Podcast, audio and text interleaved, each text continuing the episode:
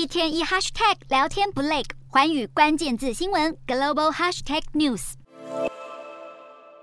美国联准会最近大幅度升息，除了让 Fed 和新兴亚洲国家央行的利差变大之外，美元涨势也变得非常强劲，让各国货币饱受压力。尤其是新兴亚洲市场货币，亚洲新兴国家货币可以说是喋喋不休。作为科技业出口国的台湾与南韩也一样受到影响。举例而言，联准会这个月两日的升息，一口气升了三码，让 Fed 和亚洲国家央行的利率差距来到极端的水准。菲律宾央行已经是东南亚最鹰派的央行，今年已经连续升息了九码。可是，即使如此，基准利率目前也只比美国高出一码。菲律宾央行三日宣布，将在这个月的央行会议上再上调基准利率三码，以配合联准会的升幅。而许多货币对美元的汇价也来到历史上的新低。比如菲律宾披索和马来西亚令吉等货币对美元的汇价都已经来到历史低点，或者是数十年低点。而俄乌冲突导致的油价飙升，以及人民币加入竞贬赛局，则是让印度卢比压力山大。有分析师表示，联准会的升息暗示了美元仍然有可能进一步强劲，这代表着亚洲货币将面临更多的贬值压力。